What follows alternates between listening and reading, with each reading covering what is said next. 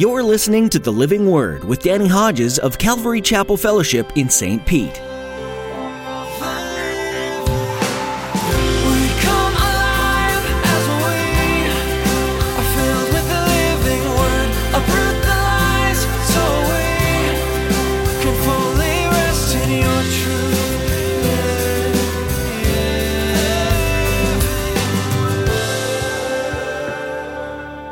Prostitutes, nor homosexual offenders, nor thieves, nor the greedy, nor drunkards, nor slanderers, nor swindlers will inherit the kingdom of God. And here it is. And that's what some of you were. Did you hear that? You didn't hear that. That's what you were. But that's not what you are now because you were washed, you were sanctified, set apart, you were justified in the name of the Lord Jesus Christ and by the Spirit of our God. Stop and think it over. What were you before Jesus found you? Pastor Danny shares from Revelation today that we were filthy, unfit, and unable to inherit the kingdom of God. When God met us, we were unholy and unrighteous, but God washed us. He cleansed us with the blood of Jesus, and He made us holy once again.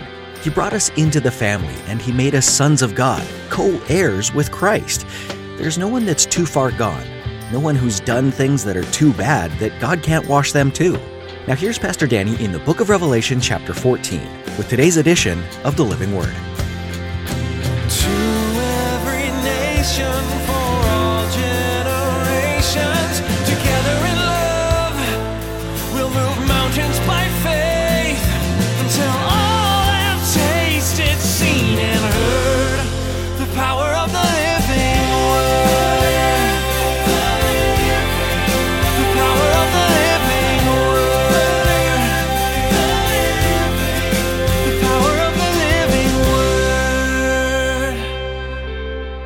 Revelation chapter 14 and verse 1.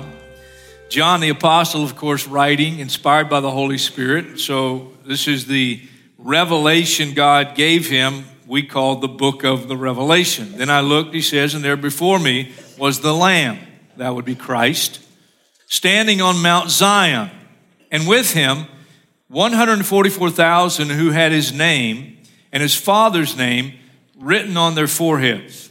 Whether that's literal or figurative, I don't know. And I heard a sound from heaven like the roar of rushing waters and like a loud peal of thunder. The sound I heard was like that of harpists playing their harps. So that's interesting. It's as loud as thunder, but it's melodious. They sang a new song before the throne and before the four living creatures. We saw them early on in the book of Revelation, four angelic type creatures, very interesting, that say, Holy, holy, holy is the Lord Almighty. And the elders, the 24 elders, we saw earlier in the book of Revelation, too. No one could learn the song except the 144,000 who had been redeemed from the earth. So this is a privileged group. These are those who did not defile themselves with women. If you have younger children here, I'm going to be talking very honestly at some point about sexual sin. If that bothers you, now is your departure opportunity. For they kept themselves pure. They followed the Lamb wherever he goes.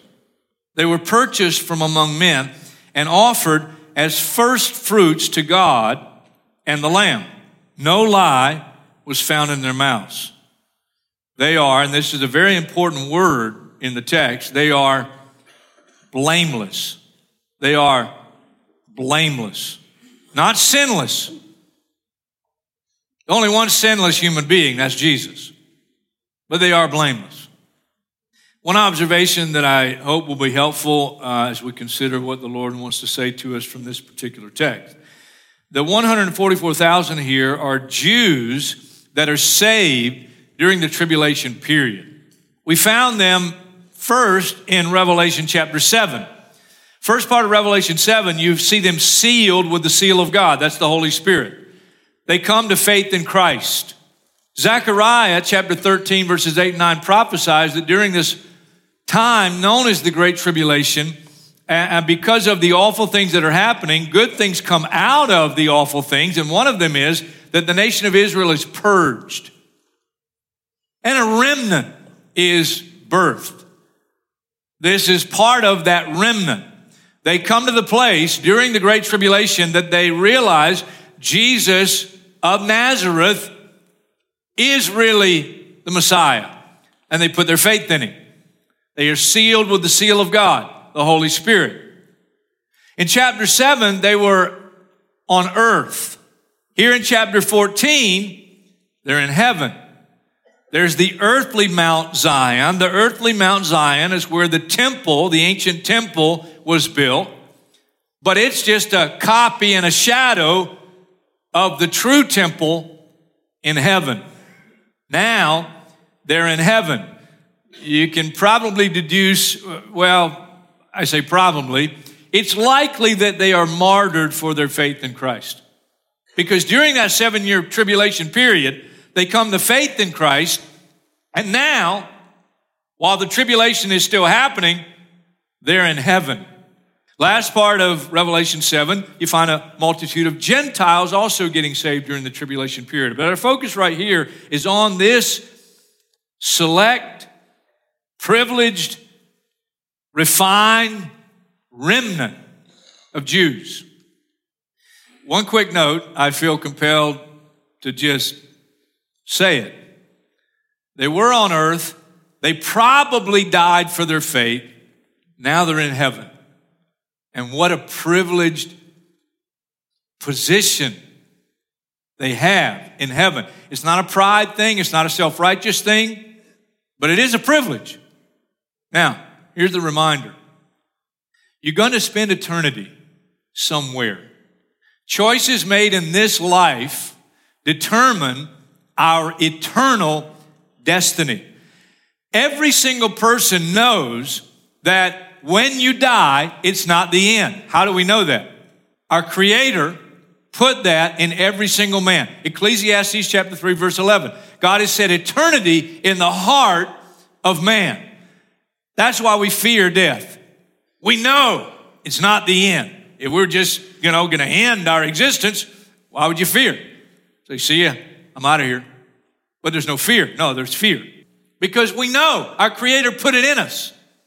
And here, the reward for the sacrifice, probably becoming martyrs for their faith in Christ, but it's worth it all.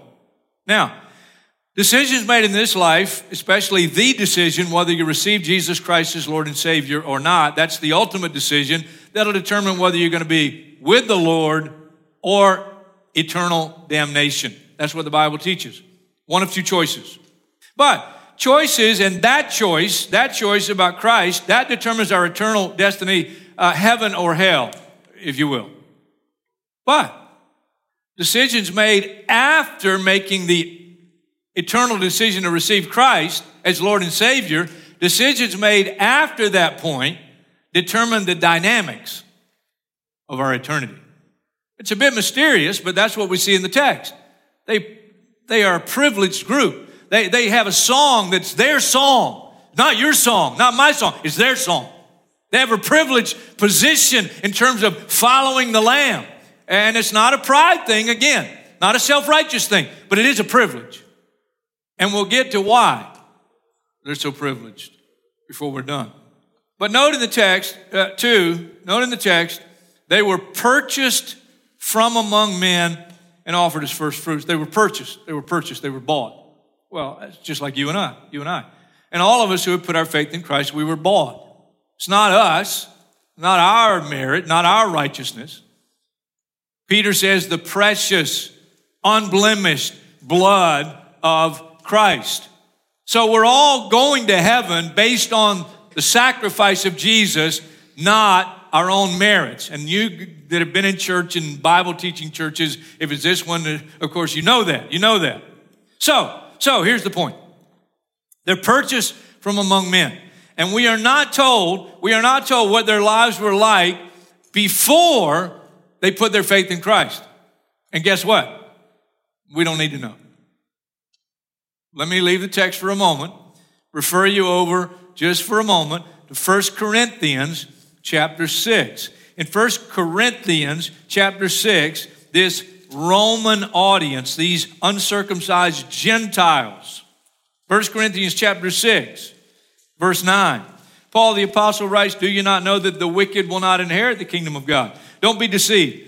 Neither the sexually immoral, nor idolaters, nor adulterers, nor male prostitutes, nor homosexual offenders, nor thieves, nor the greedy, nor drunkards, nor slanderers, nor swindlers will inherit the kingdom of God. And here it is. And that's what some of you were. Did you hear that? You didn't hear that. That's what you were. But that's not what you are now because you were washed. You were sanctified, set apart. You were justified in the name of the Lord Jesus Christ and by the Spirit of our God. One of the things I remember from Bible college, early on, my first year, and the professor taught what this word justified means. You were justified. It's just as if you never sinned. I never forgot that.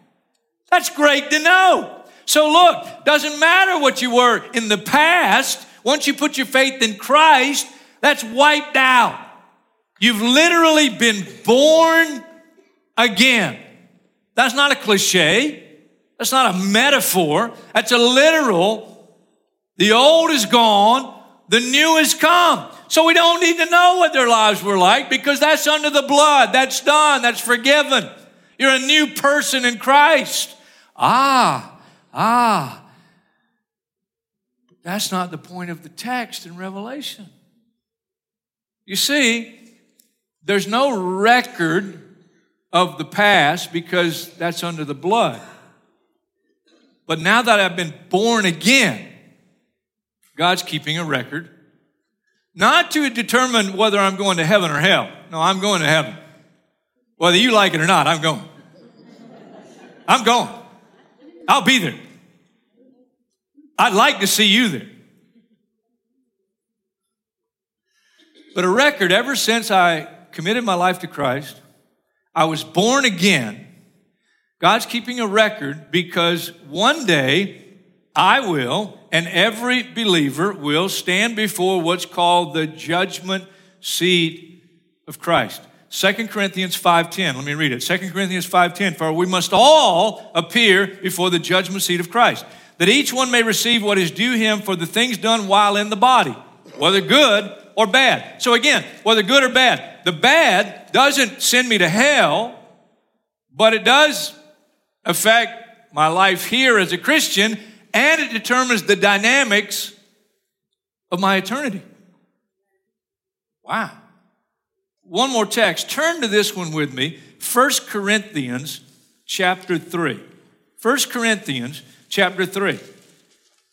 Paul the Apostle writes here, explaining to us the criteria, at least some of the criteria for the judgment seat of Christ. And he's talking about the judgment seat of Christ. It's very clear in the passage. You'll see it. 1 Corinthians chapter 3, verse 10. By the grace God has given to me, I laid a foundation as an expert builder, and someone else is building on it. But each one should be careful how he builds, for no one can lay any foundation other than the one already laid, which is Jesus Christ. He's the reason. If any man builds on this foundation, faith in Christ, using gold, silver, costly stones, and then he switches to wood, hay, or straw. His work will be shown for what it is because the fire will test the quality of each man's work. If what he has built survives, he will receive his reward. If it is burned up, he will suffer loss. Now, I love this. He himself will be saved. So we're talking about a Christian. He himself will be saved, but only as one escaping through the flames. Kind of like you just, you, you, you made it. No real commendation when you get there, but you're there. And some people say, well, I just want to be there. Well, I understand that. I understand that. But it says something about your heart if, if you don't want to hear your Lord and Savior say, good job. Good job. Well done. Good and faithful servant. You don't want him to say, now I don't know what it's going to be like. I don't know. I don't know. Do we all stand before him at one time? Do we all get called in one at a time? You know, do you go before me? Do I go before you? If you go before me and you come out and you don't look too happy, I'll be like, oh, I don't know if I want to go. I'm sick today. Can I go? You know, well, of course, you're in heaven. You're not sick anymore, so you don't have that excuse. I don't know how it works, you know, but you don't want to hear him say, Well, you're here. Here's your hut. no, no, you want him. If your heart is right and you really have a relationship with him, you know, you want to hear him say, Welcome. Been longing to see you. Good to see you. By the way, good job down there. But evidently, some won't hear that. Now, it's clear the gold, the silver, the costly stones. What does that suggest? Sacrifice. Proverbs 2 says if you look for it, it's for silver, wisdom. It's for hidden treasure. You're willing to, you're willing to give up. Treasure hunters are willing to give up all kinds of things to go treasure hunting. It's great sacrifice. It's real commitment. It's not lukewarm attitude. It's not just attending church. It's you're serious about it.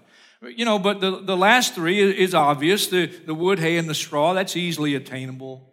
There's no real sacrifice there, you know. So it's a difference in the, in the one that's really committed and the one that's just kind of half hearted. And they're both Christians. That's clear in the text. They're both Christians. They're both saved. Yet he himself will be saved, but as one escaping the flames. You got no real commendation, but you're going to make it. I don't want to be that guy. I don't want to be that guy. I know you don't either. Here's what I found in reading the Bible, and it's amazing. And I like it and I don't like it. I like it and I don't like it.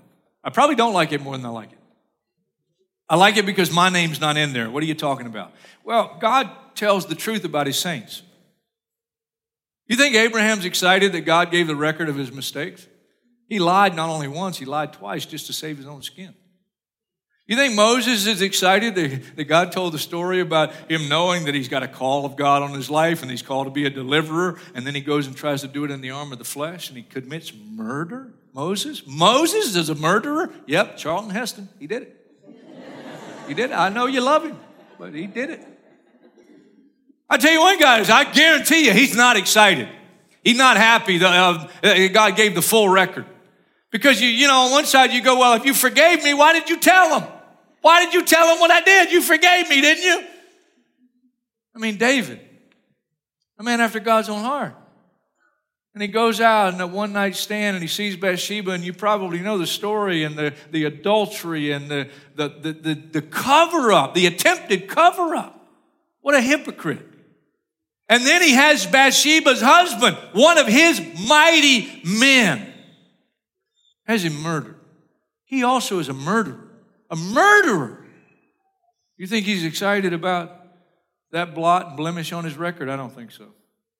Samson, he was independent and arrogant, no matter how powerful he was for God. Peter, he had a big mouth and it was filled with pride. James and John had terrible tempers. They needed anger management.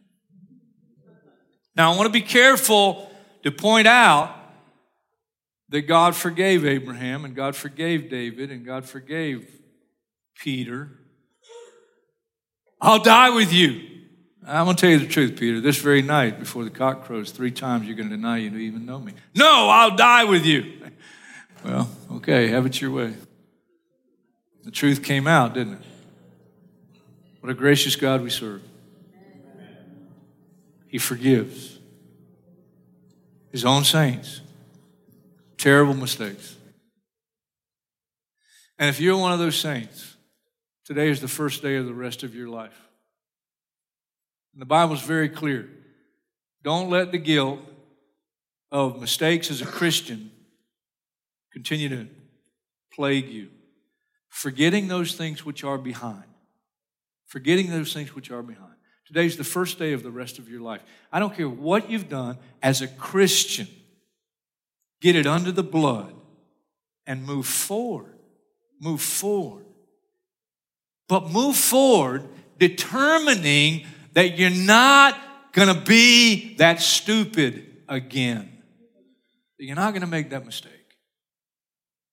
David learned his lesson, but it was a hard one. And there were scars the rest of his life and scars with his family. But he did learn. He did learn. You know, just as there are examples of blots and blemishes on the record of the saints we have in the Bible, have you ever thought of the other side of the coin? Well, if not, let me help you out. There are some saints in the Bible that you don't have that kind of thing. And if God's going to tell the truth about David, he's going to tell the truth about everybody, right? Let me, let me throw some names out. Abel. Remember Cain and Abel? First two sons of Adam and Eve. Cain killed Abel.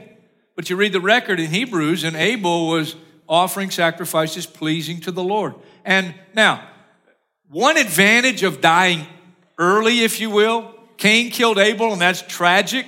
But you know, Abel got out of here without an opportunity to make more, make any mistakes. You know, like others did. You know, he got out of here. You know, and you know, there's kind of an advantage to leaving early. I don't want to leave early, but I guess, well, it's too late for me now anyway. I can't leave early. And once you're my age, you're not going to leave early. But Abel, there, there, there's no lot, there's no blemish. Enoch, Enoch, he walked with God. And that was in a day they lived a whole lot longer, a whole lot more opportunity to mess up because you got more time to do it. Enoch walked with God, and God was so pleased with him, he said, Come on home. Samuel, Joseph, Joshua, Esther, Mary Magdalene, out of whom Jesus cast seven spirits. And after that, you find no blot or blemish on her record. She was there at the tomb. She was the first one Jesus appeared to after the resurrection. Mother Mary, the Blessed Mother. She is the Blessed Mother. She's not sinless like the Catholic Church teaches, but she is the Blessed Mother. And there's no blot and blemish on her record. Timothy, the Apostle Paul. So just as there are those that you, you look at in the Bible and you go, they made terrible mistakes, thank God he forgave them, but, but there's still blots and blemishes. Let's go back to our text just for a minute. Revelation. What's the characteristic described? What's the characteristic of this special group? Here's what it says. Last verse we read. They are blameless. They are blame. They're not sinless, but they are blameless. And there are two areas. Before I shut up, there are two areas it mentions they were blameless in. These are those who did not defile themselves with women, for they kept themselves pure. What a victory!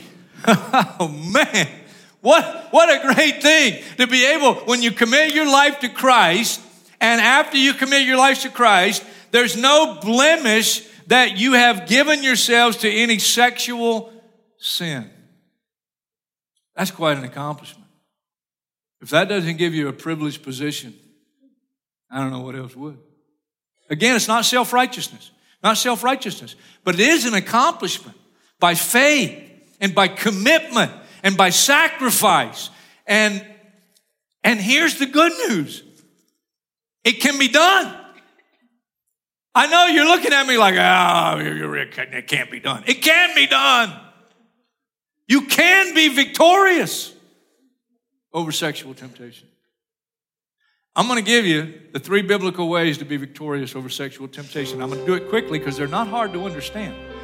The problem is not understanding them, the challenge is doing it. You know what the first one the Bible says? How to escape sexual sin?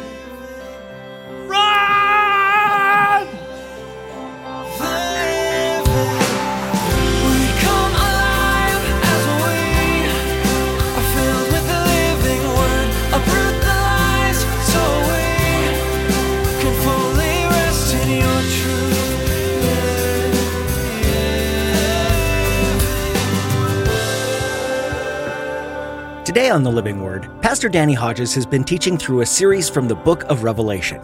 Though deemed as a bit daunting, Revelation is actually full of so much hope. It's not just about judgment, it's about Jesus. It's about the hope that we have in Him because He wins. He defeats darkness and makes all things new. What hope we have in the light of the world. Here at the Living Word, we understand how strange this must seem to those who don't know Christ, but what better way for them to experience Him than through you? We pray that you keep tuning in to this series to learn the truth that's revealed in God's Word. We also pray that as you grow in Him, the people around you will come to know Jesus as well in a profound way. Would you also be willing to pray for us here at the Living Word? As our ministry grows, we want to make sure that we're seeking Jesus first and foremost. We're constantly in need of His guidance, so please pray that we would recognize His voice and His direction. Thanks so much for praying about this. Before we leave you today, if you live in or near the St. Petersburg area, all of us at Calvary Chapel Fellowship would love to have you come join us for one of our weekend services. Just go to ccfstpete.church and get directions and service times. Again, that's ccfstpete.church. Thanks for joining us today on The Living Word.